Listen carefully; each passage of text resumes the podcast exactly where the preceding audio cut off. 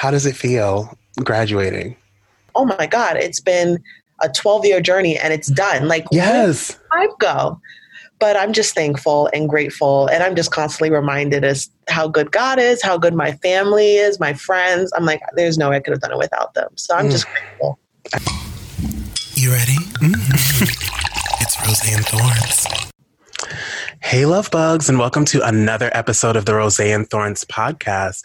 I am P. Ryan, and I'm so excited for my guest that I have on here today. We are enjoying a beautiful summer day that sp- feels like spring in quarantine, um, but nevertheless, everyone, welcome Dr. Camille Cross Cabo. Yay! Thank you so much, Patrick. It is so good to be here with you today. This is over 10 years of friendship in the making. So yes, I'm yes. honored and privileged for the invitation and excited to, to talk. I am so excited to have you on. I feel like this is about to be an awesome conversation, and you're probably going to give the people great information. Um, so let's jump into it, yeah? Let's do it. All right. Bill, before actually we jump into it, there's a lot of things kind of going on. Um, we talked off air about like COVID. We talked about some protests that are happening, or not some, but a lot of protests that are happening. And so, one thing that I always do with my friends, like when I haven't seen them for a while, is just do kind of like a temperature check by asking, How's your heart? So, how's your heart? You know, my heart has been heavy. I feel mm. so sad for our people. And it's interesting because right now, this period of my life is a time where many would be celebrating. I'm finishing this long journey of residency and this path through medicine. And so a lot of people I know who are disappointed by the fact that they can't celebrate with graduations. And mm-hmm. I'm at a point where I really don't care because I just feel so bad about everything that's going on in the world. Um, but at the same time, I'm just, I'm also grateful and trying to appreciate the small things such as my family, the fact that everyone is still safe, no one got sick during this COVID period that I mm-hmm. know of. Um, and so just trying to take it day by day and keep myself positive and optimistic, even though, you know, everything that's going on just seems to just be crazy. It's like every you think every time you think COVID can't get any worse. I mean, no, sorry. Anytime you think 2020 can't get any worse. Oh, she says, "Let me show you." she literally looks at us and is just like, "Is that a challenge?" Exactly. Exactly. So, just trying to take it day by day. Yeah, I hear that, and it's definitely a balance, right? So there's so much to be sad about in this mm-hmm. world but then there's so much in our personal lives there's so many blessings that come up that we can be joyful about and I know sometimes like the joy can make you feel like either guilty or make you feel like okay this is inappropriate right now. I should be mourning with my community. But i think definitely as black people i think i saw this on twitter black joy is resistance yeah, yeah. Yeah. Black joy is protest. Your your good times are protests, your bad times are protests. Like it doesn't have to be this constant state of, of sadness. I think we've gone through so much and even in everything that we've gone through, we should still tap into joy. And so we'll get to the celebrations. We're gonna celebrate you today. But before we do that, tell the people about yourself. Sure. Well, there's so many things that I can say. I am uh proud Christian. I yes. am African American woman. I am a wife. I am a budding anesthesiologist. Come on, budding. Proud New Yorker. Okay. uh, come from humble beginnings. I've just been blessed along this journey um, and just hoping to make a change in the world. That's who I am. Yes, that is you are, and much more. Um, and I know you from undergrad. We met in undergrad. I love our story. I always think about I it. I do. smile because I was a creeper. one Saturday morning, you and I were on the bus, not knowing that we were both kind of like going yep. to church. I peeped that you had um, something that we call a quarterly, which is basically like a church devotional. And so I was like, hey, you going to church? and ever since that moment, you know, we have just built a friendship. You have, in my head, you're my uh, married to medicine castmate. Yeah. Love it. And you have been witness to so many of what I like to call like good moments and also cringeworthy moments in my life. So good moments are just like all the good times that we've spent together. The cringeworthy moments, one I can remember me accidentally spilling juice on a lady at church during the lunch hour. what, what, what color was her dress again? It was yellow, and she had the nerve to be like, "Is that my dress?" And her, I just remember you saying, "No, it's mine."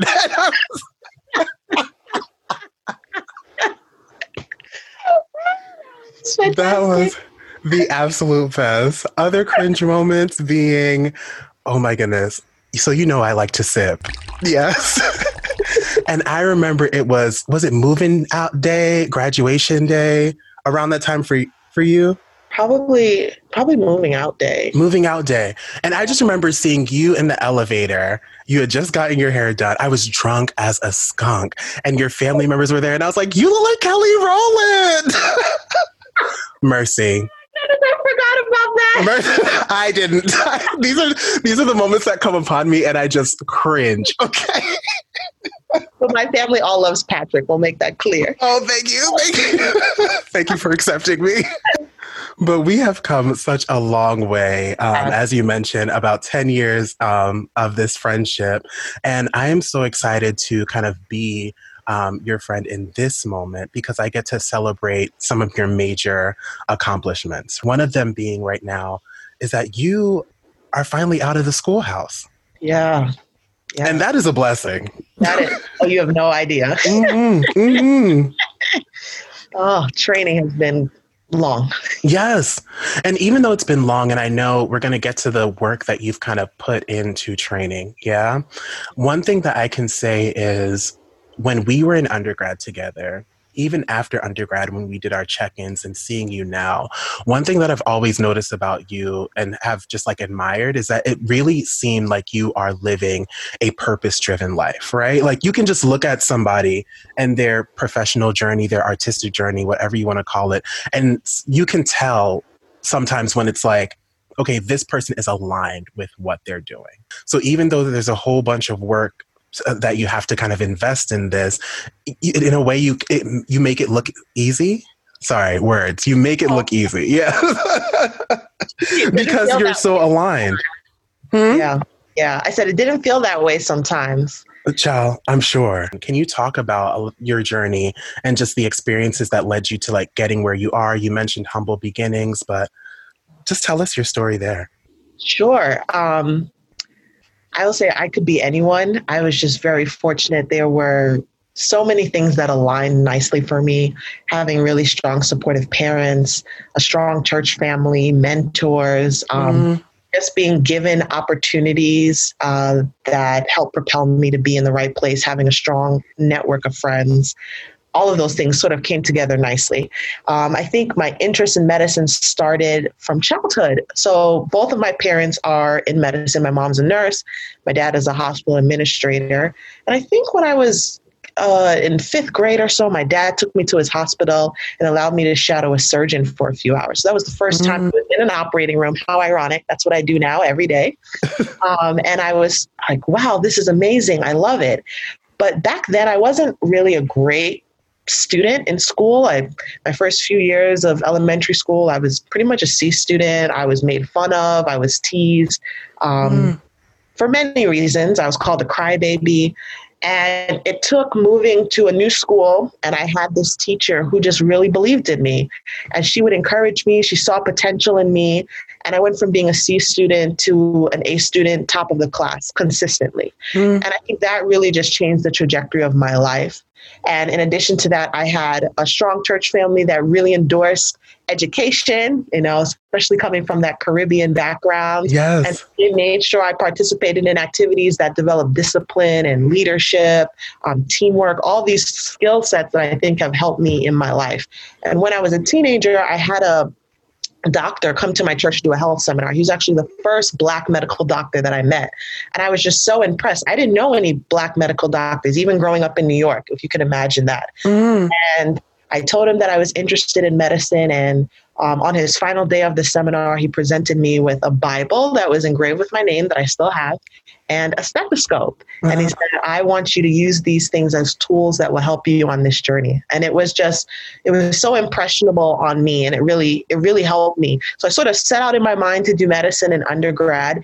And I had a good friend of mine who's actually finishing up her neurology residency right now, also an African American female, who told me about a program called SMDP. And I think ah, also did this program. It surely did. it's essentially a summer program for um, medical and dental um, prospective students who are from underrepresented minority backgrounds. And where did I do it? At all places, Howard. And it was one of the best experiences of my life. I was just mm. surrounded by um, Black excellence.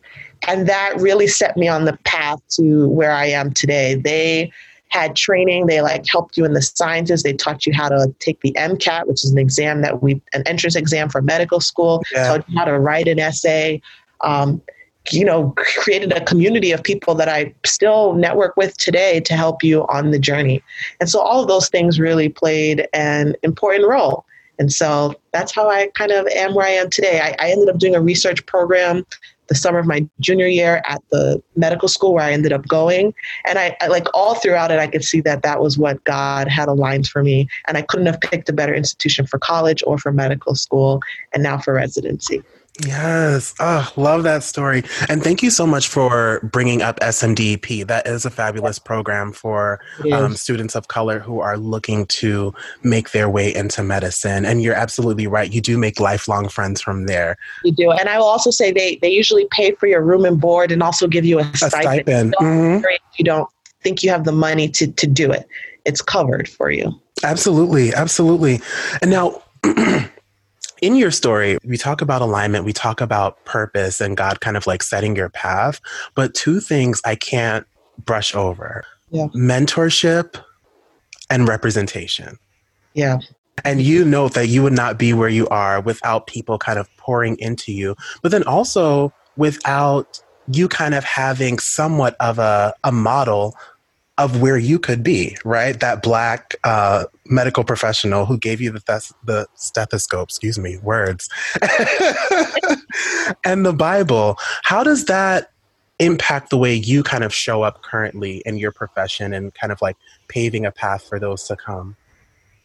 I think is it's a I think the most important thing is for me to keep in mind where I came from and who has mm-hmm. helped me get there. I think it can be very easy once you arrive at a certain position in life to forget about the journey and you forget about so. people who are behind you. And so for me, it's been really important to be a mentor to other young African American individuals, whether they're interested in medicine or something else, and being there as a support, whether that's just for advice, um, whether I can use my position to help, you know, influence them getting into certain programs or things like that, and opening doors for them in the same way that people open doors for me um, because I think that part of the legacy is helping, reaching behind you and helping those coming up behind you. Mm-hmm. Really the key. And then encouraging others who are also in positions of power to do the same thing. Yes, yes. So getting a seat at the table so that you can change the table and make space for more seats. There you go. Mm. There you go. Mm-hmm. Mm-hmm. There you go. Now, when God has aligned your path and made it, you know, relatively clear, despite the work that you've had to put into it. Sometimes it can be so easy to just kind of say yes to everything. Mm-hmm. Right. Especially when you see that modeled, you know, I think of, um, what's her name? Shonda Rhimes, Year of Yes, where mm-hmm. she just said yes to everything, whether or not she felt like she deserved it or whether or not she felt like, you know, she, that was a part of her purpose. But how do you discern, um, things that are related to your purpose? How do you discern things that you're supposed to be aligned with, with things that maybe might take you off the path? Or how have you discerned that? Yeah, I mean, that's a great question. Again, I really rely on my Christian faith. That's what grounds me and um, trusting in God's guidance in my life and not just saying I trust Him, but in behavior actually relying on him. And I think for me personally, God gives me a peace when I'm doing things that are in alignment with him. Mm. That's one end of it. The other end of it is also just common sense, right? knowing what my ultimate goals are, mm-hmm. and then just you know, thinking about it. Will this action, will this behavior deter me from doing the things that I want to, or achieving the things that I want to achieve? So, for example, um, I was very focused in undergrad about wanting to go to medical school. And so sometimes that meant I can't go out the way other people went out, really? or recognizing that I don't have all of the financial resources that other people do. So that meant sacrificing trying to go on a trip so that I can afford to pay for my application fees, things mm-hmm. like that, which were just more common sense.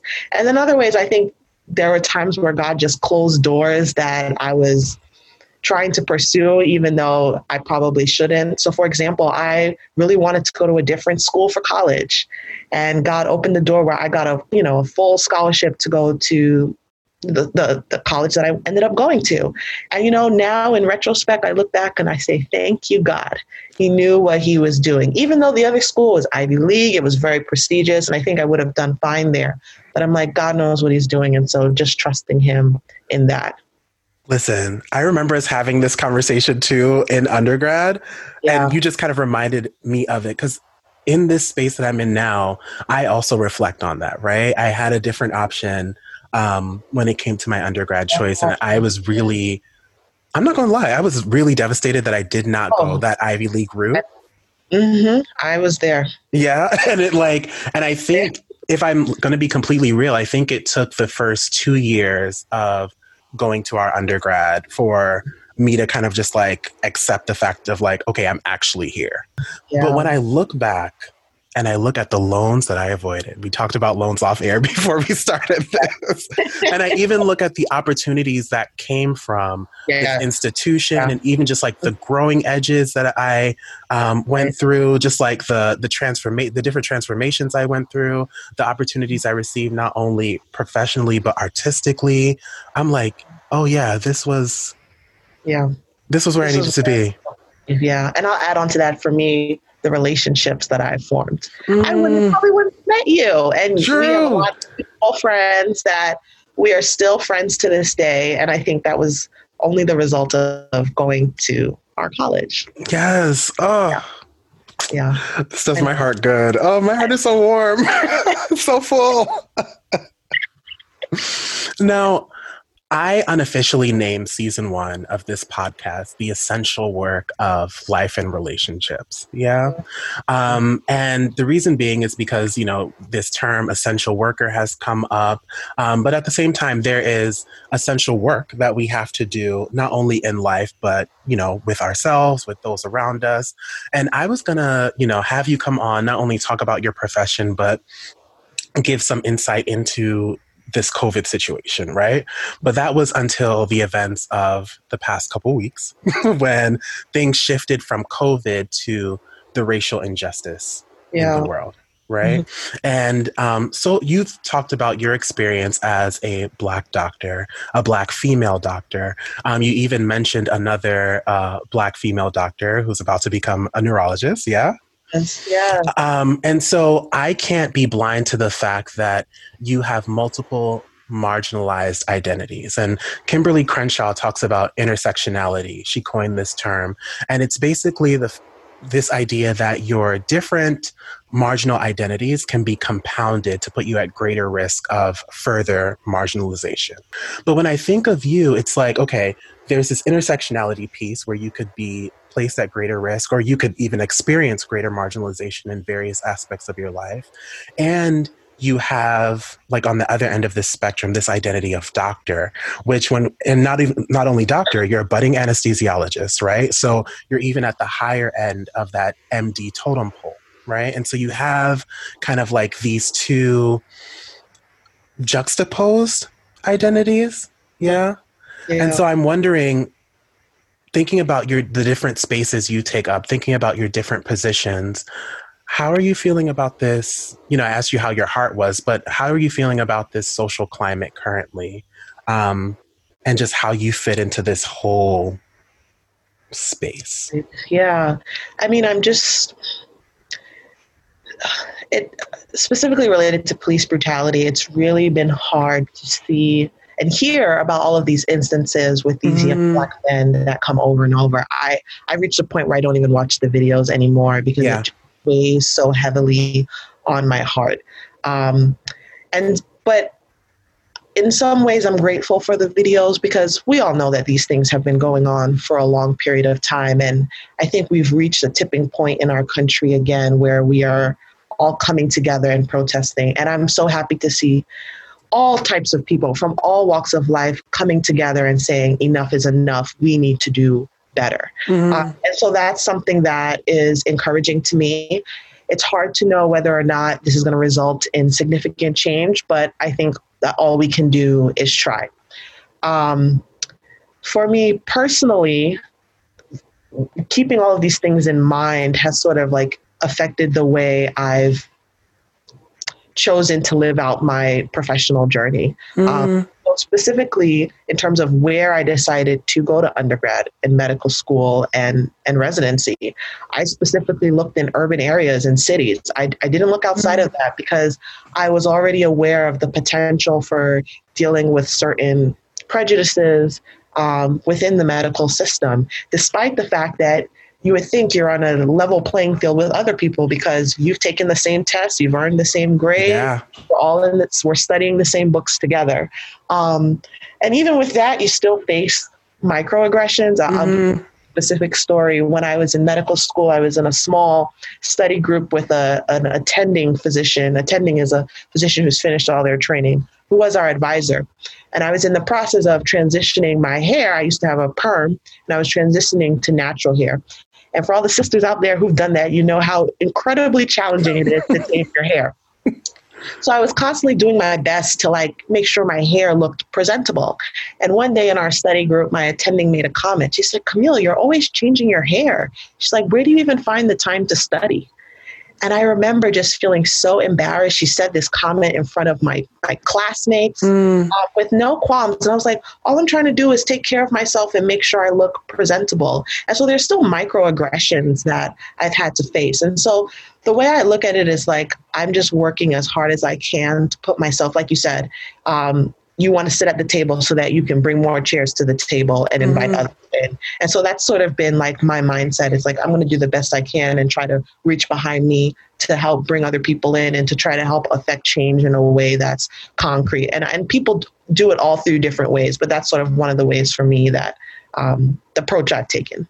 Yeah, yeah.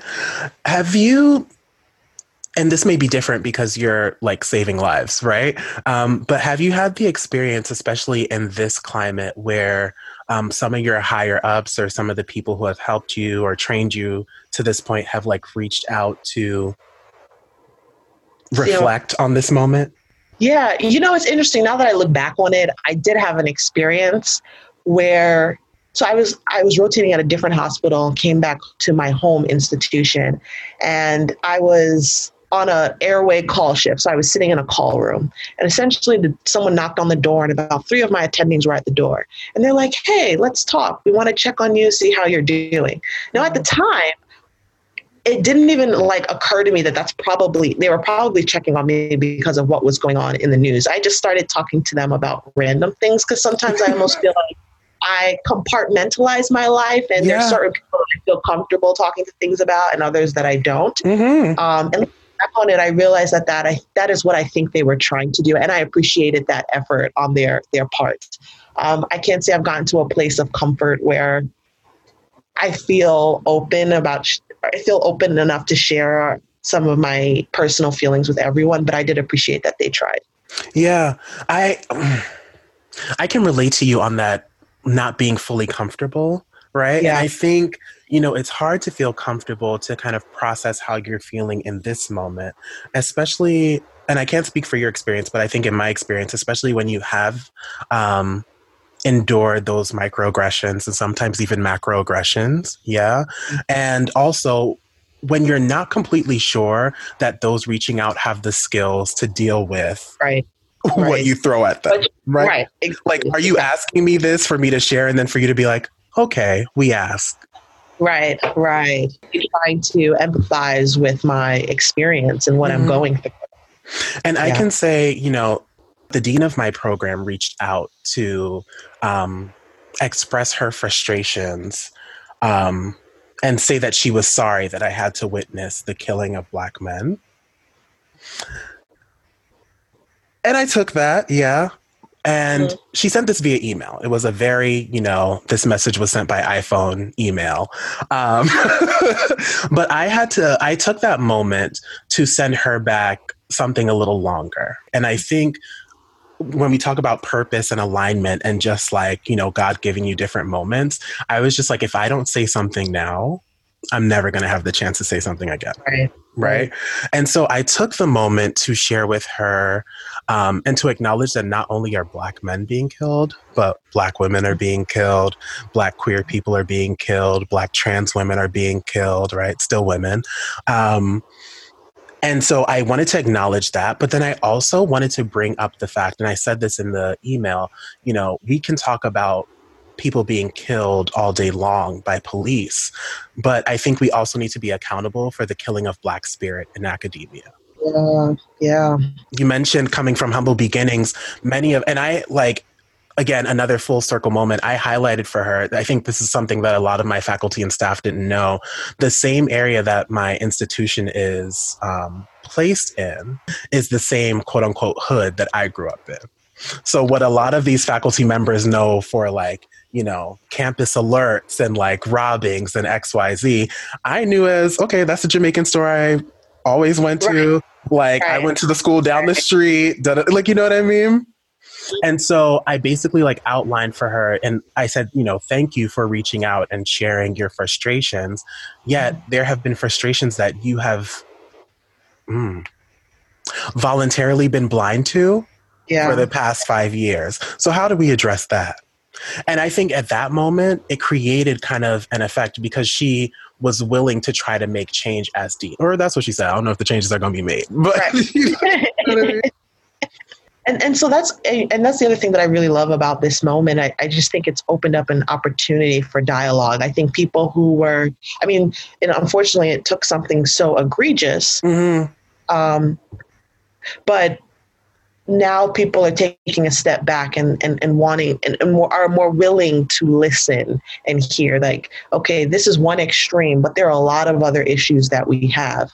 And these are some of the things that we need to address. And so i, I really hope that it brings about positive change. I do. Yeah. And when we think of like also you know getting that seat at the table to create more spaces like I think it also highlights this broader theme of that there's different ways to protest Yes. Yes. Right. I think so many, you know, for a lot of the people that I've spoken to in this season, it's just like, I want to go out on the streets, but I'm afraid of, you know, catching COVID or something, right? Or like, I want to go out on the street, but, you know, really my anxiety is not built for going out yeah. and protesting. There are different ways that you can make impact. Protesting mm-hmm. brings attention to the issue, but when it yeah. comes to structural change, when it comes to, you know, holding people, the powers that be, accountable. We all have different areas of the vineyard. We do, we do, and and I and I think that's important. There's so many ways to attack this problem. Um, one of the biggest things is going out to vote. Oh, heard you. Local level, all the way up. It was really discouraging. I know a lot of people have said in 2016 at the turnout from young voters. Um, and you see the result of that in action. And so, just as eager as we are to protest, I think exercising our right to vote. Um, the other thing is that um, using the um, uh, positions and powers that we have, whatever that may be, to help other people and give back. The church I grew up in, those people didn't have the most money in the world, mm-hmm. but you they believed in us. They supported us when we had events. They came out and, you know, they clapped. They listened to what we had to say when we gave public speech, speak speeches. And now I, whenever I present at work, I'm told I'm you know, I was one of the best presenters. And I think that started from church where people just had a listening ear. And so whatever or time to to watch me or to tutor me on a subject, it's just whatever you have to turn around and, and, and, and empower someone else, you should do it. And the other thing that I think is really important is raise our children to believe that opportunities are limitless and you can do mm. anything. And I heard someone talking about this earlier. They said, you know, I never actually talked to my child about becoming a judge or mm. becoming mm. politician, mm-hmm. the people that actually enact the change. And it made me sit back and reflect for myself. I mean, I don't have kids yet, but I think that's important and encouraging our kids to to to do anything, you know, and not just limit it to a few professions because you never know how that profession can help make a difference in the world one day. Speak on it. Speak yeah. on it. What have been your experiences or what have you witnessed as far as black children being limited or given like a limited message? Yeah, you know, well, again, growing up in a predominantly Caribbean heard you household background. Now, personally, my parents and family were the best. They mm-hmm. encouraged me to do whatever it is that I wanted to do. But I just think as a culture, sometimes we limit our children to you have to be a doctor, you have to be a lawyer, you have to be a nurse or a teacher.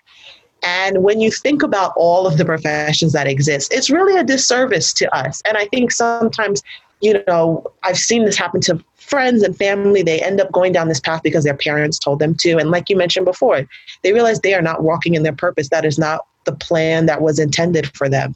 And then it, it leads to a lot of delay because then now they're trying to go back and figure out what exactly is it that I had to do. They've wasted a lot of money because now they have to change majors in college. Yeah. And so supporting people and whatever that may be, I'll, I'll just give this quick example. Yeah.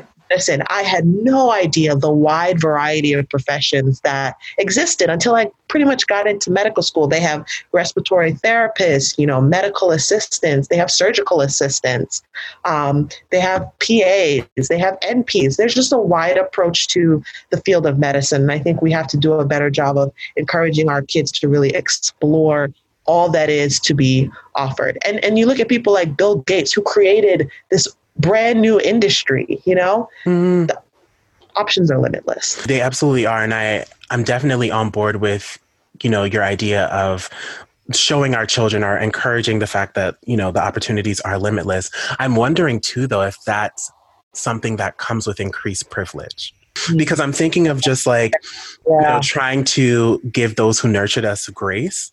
Mm-hmm.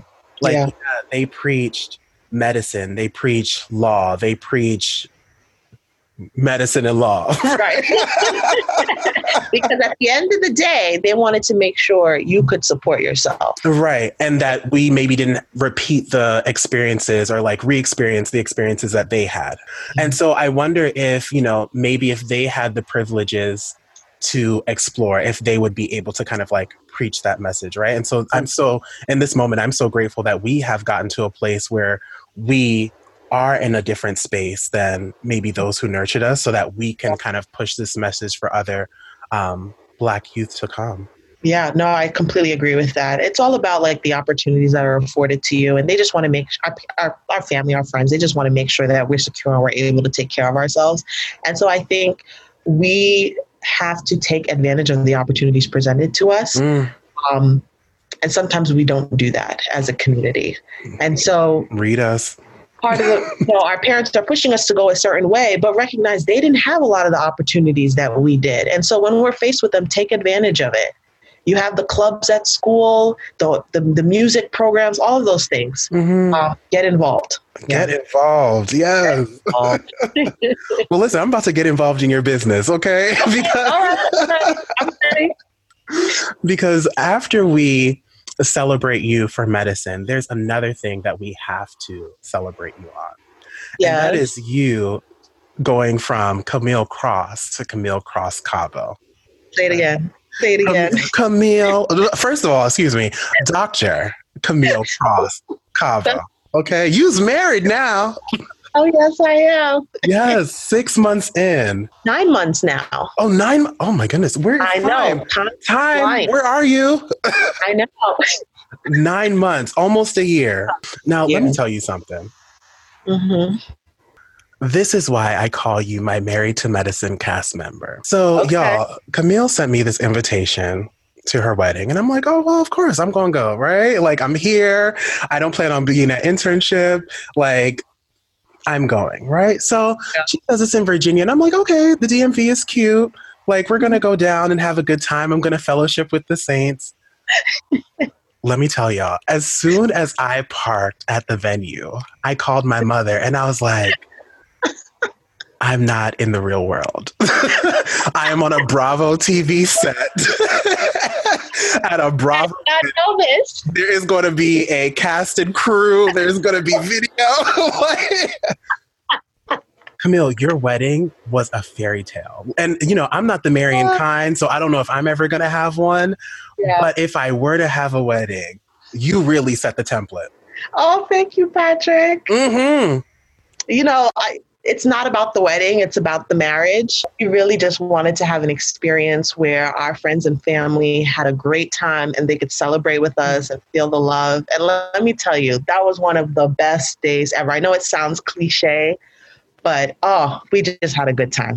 We An experience is what we had, right? It was, it just felt so good to celebrate you. It felt so good to just witness the love that you have received, that you have gained, that you have gotten from your partner. It, it's, it was everything.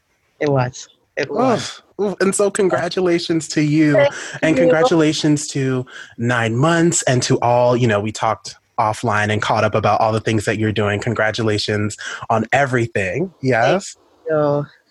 One thing that stuck out to me, though, mm-hmm. which really, you know, you really are the the blueprint. I just have to say, your family was going over how you met your, your partner and how they came to meet your partner, right?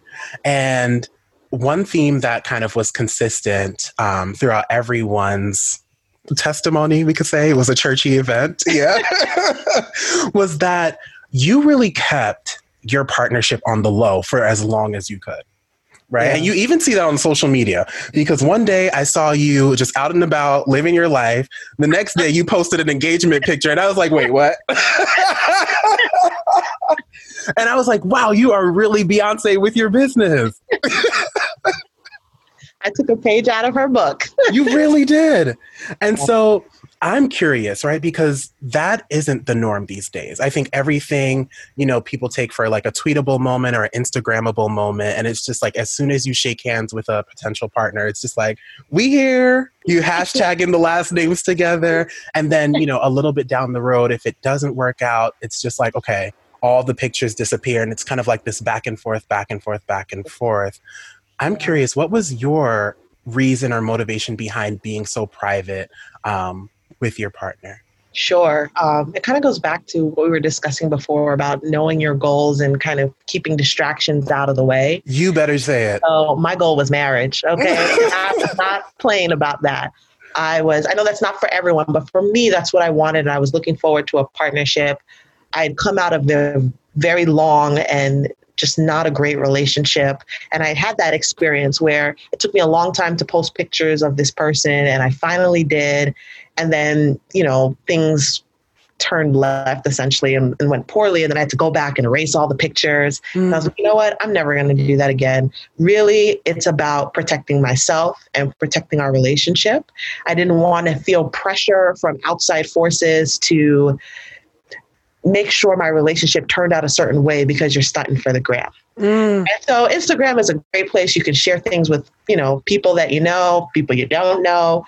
But I think it's okay to keep some things to yourself. And that's that's really what it it was for me. Um, and it was my so my husband doesn't have really doesn't use social media, so it wasn't. I didn't even get pressure from him. Where I know that happens to some people, where the partner mm-hmm. posts you and they're like, "Well, why aren't you posting me?" You know. Yeah. yeah. So it was a decision I made within myself. But again, it was about protecting me, protecting our relationship until I was sure about it.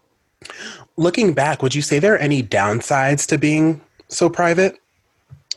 You know, so I, I, I think that you want to make sure that in your partnership, you don't feel like you are being hidden. Mm. Now, you don't necessarily need to be displayed on social media um, to prove that you're not being hidden. However, you want to make sure that you are meeting your partner's close friends and their family, people who will give you insight as to who they are, and they let you know that it just creates an openness within your relationship. Yeah. Um, if it's just simply that you're not on social media, no, but don't be a hidden figure in their life. I will say in my previous relationship, my ex had a social media account, but he hid all of the postings. And so you really couldn't see what was going on. And there was a lot of distrust in that relationship, lack of honesty. Come to find out, he, you know, was dating someone on the side. And I was Mercy. like, oh, had social media been more open, then I would have known. But at the end of the day, it's not just the social media. You don't want to be a hidden figure in their life. That's yeah. kind of how I'll wrap that up. You better speak a word. Yes. Yeah. it, it, it, touched me. Mm-hmm. I wanted to touch someone else. Oh, well, it touched me. Okay. now, in this journey, right, I, I thank you so much for being so transparent about, you know, going from a relationship that wasn't so good to now going to this relationship that was. Um, a lot of times to learn kind of what we want we sometimes have to experience what we don't want and so, when you were kind of making that transition from one relationship to the other, what were some things that you were very clear that you desired in a partner? Yeah. So, some of the things that were baseline for me personally was I wanted someone who was a Christian, who loved God, who was a family person. Um, some things that I took from my last relationship that I wanted to be different. I wanted someone who was going to be open and honest with me, someone who was going to accept me for who I was, who supported me in my endeavors, who was not intimidated by the fact that I was a physician and wow. medicine and had certain professional goals. Mm-hmm. Um, all of those things were really important. But I also wanted someone who challenged me, who didn't just you know let me go and do whatever I wanted. They held me accountable. Yeah. Um, and and to top it all off was my friend. You know, simply my friend, someone that I could have fun with and enjoy life with. Um, and I said, I'm not going to compromise on those standards. So that's what I did. Come on and don't compromise. Come on, Eartha Kitt. No. Compromise for who? Compromise exactly. for what? exactly. It, it, leads to much pain and sorrow. Living testimony. It's not worth your time. Mm. So then what advice kind of to wrap this up? And again, thank you so much because in just a few short moments, you really spoke a heavy word. And what advice would you give to someone who, you know, really desires partnership and would like to find someone, but really has no maybe doesn't have a blueprint of a healthy relationship, maybe not know where to start in finding one, maybe doesn't know like how to do the work in themselves before they even branch out to a partner. What, yeah. what, what word would you give? I would really, I think first you have to look inwardly to yourself are you content with yourself as a person? Are you happy in your singlehood? I think being single can be a special and important time in your life as well, and making sure you are whole as a person before bringing another person into that. Because mm-hmm. I think some people will search for a partner to find someone who will make them happy, and your partner will never make you happy. And you want to make sure you are good within yourself. Mm-hmm. And like defining those principles that are important. I know. Um, sorry, because I'm a Christian. Pastor Mike Todd has a series right now going on talking about relationships. He had one a few years ago, and now he's doing the part two version. I highly recommend that series. Even if you're not a Christian, he gives some very practical tools. Mm. Essentially, it talks about ripping up your list. Now, obviously, you want to have some foundational principles, but sometimes the person that you want is not the right person for you. You need to find the person that you need. Oh, and wow. so, touch with those those those basic principle foundations when looking for a partner is important. And knowing your goals and don't compromise on it. So if your goal is marriage don't play around with people who are dating you just for fun. They're a waste of your time. I'm about to close my laptop. Whatever that those goals are things that may be don't compromise on them. The right person will be there. They will respect the things that you want and desire and really complete you in a partnership Mm. Mm. Yeah. Mercy. Okay. Yes. and Pastor Mike Todd. I might have to check that out because my list is a good three pages. he said, rip up your list. no, allow God to determine what it is. He's like, it's not what you want, it's what you need. Mm. Well, God, what I need. Tell me what I need. he will. It is such a good series. I highly, highly recommend it. Okay. Yes. Well, I'm gonna have to check that out. Yeah. Now, wrap up this interview, Camille, or your portion of the interview. Complete this sentence. Happiness is. Happiness is. Um, so I might usually I would say joy is because for me sometimes I think of happiness as fluctuating with the external environment around you. Get me together. mm-hmm, mm-hmm. To me, is something that is underlying despite anything that's going on. Um, and to me, joy is this peaceful assurance in God's guidance in the details of my life. And despite what's going on around me, I know that ultimately He's in control. And in the end, everything will work out for my good.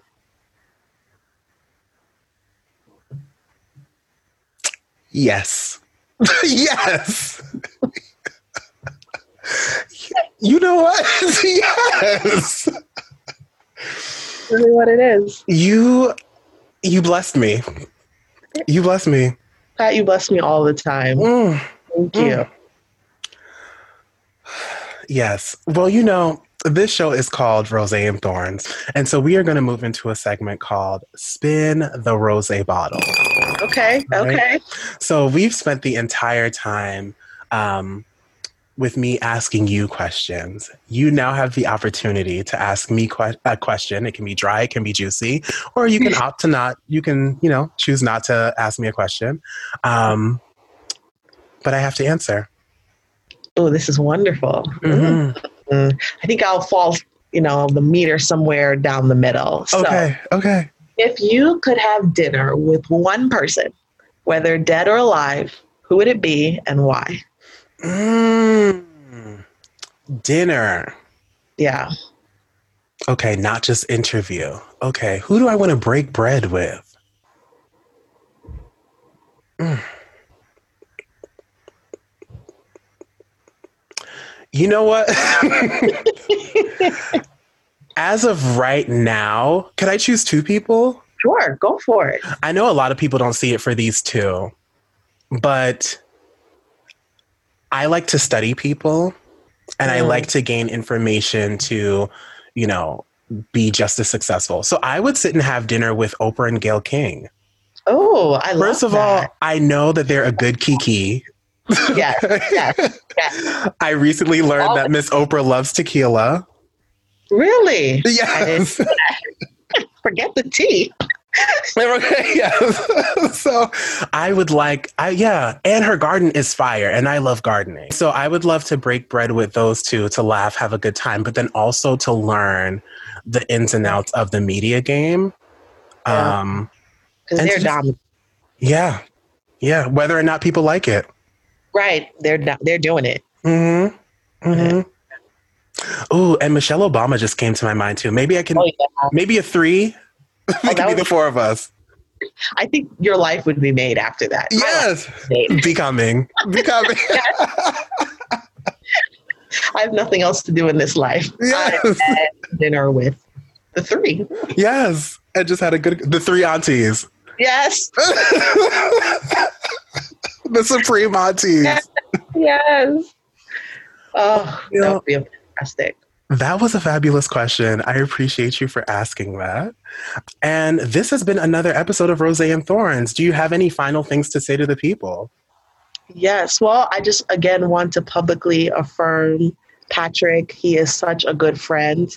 Um, Thank you. So I'm so grateful for everything over the last 10 years. So proud of you as he's going on to finish this like terminal degree. He's moving Amen. and doing amazing things. I'm excited for you and your podcast. Everyone continue to support and just thank you so much for having me today. Oh, thank you for being on. This really just made my heart so full. Thank you for just like the words that you spoke. Oh, hopefully, you know, the listeners will be just as touched as I have been. And thank you for being such a fabulous friend. I don't know what my days would be like if I had not met you. You really are an important person to my life. Um, so thank you, thank you, thank you. Welcome, Patrick. And guys, thank you for listening. This has been another episode of Rose and Thorns. I'll see you next time. Bye. Thank you for listening to Rose and Thorns, a P. Ryan podcast.